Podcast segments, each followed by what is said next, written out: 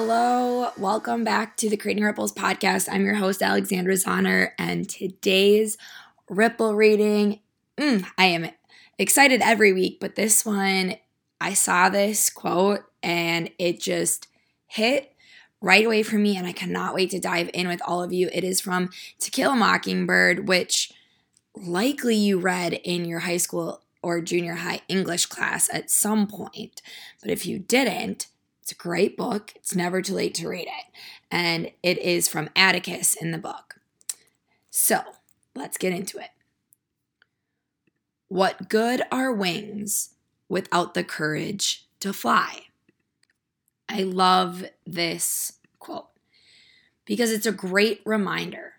We all have opportunities to go out and do the things that we want to do.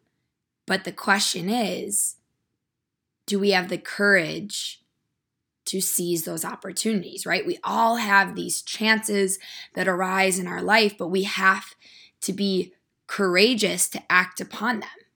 And I think when we can really lean into that mindset and think about, you know, wait, am am I holding myself back? Am I not moving forward because of my fear? Because I'm not leaning into the courage that I have within myself. We all have courage, but we need to be able to access it. We need to be able to use it so that we can actually use our wings and we can fly and we can soar.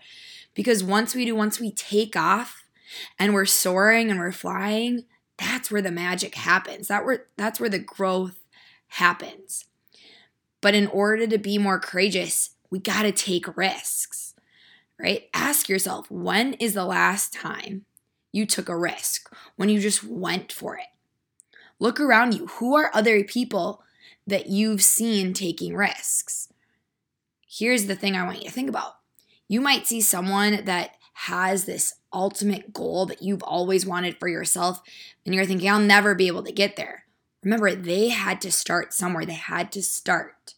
And that's what you need to do today. Take the risk and start. And once you start, keep on going. You got to take action. You got to continue to move forward so that you can continue to fly.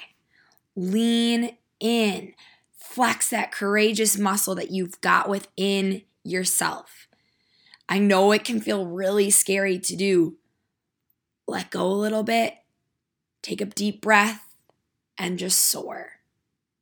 All right, that's all I've got for you today.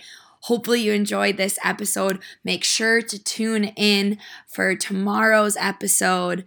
It's going to tie perfectly in with today's ripple reading. Until next time, let's go out and start creating ripples.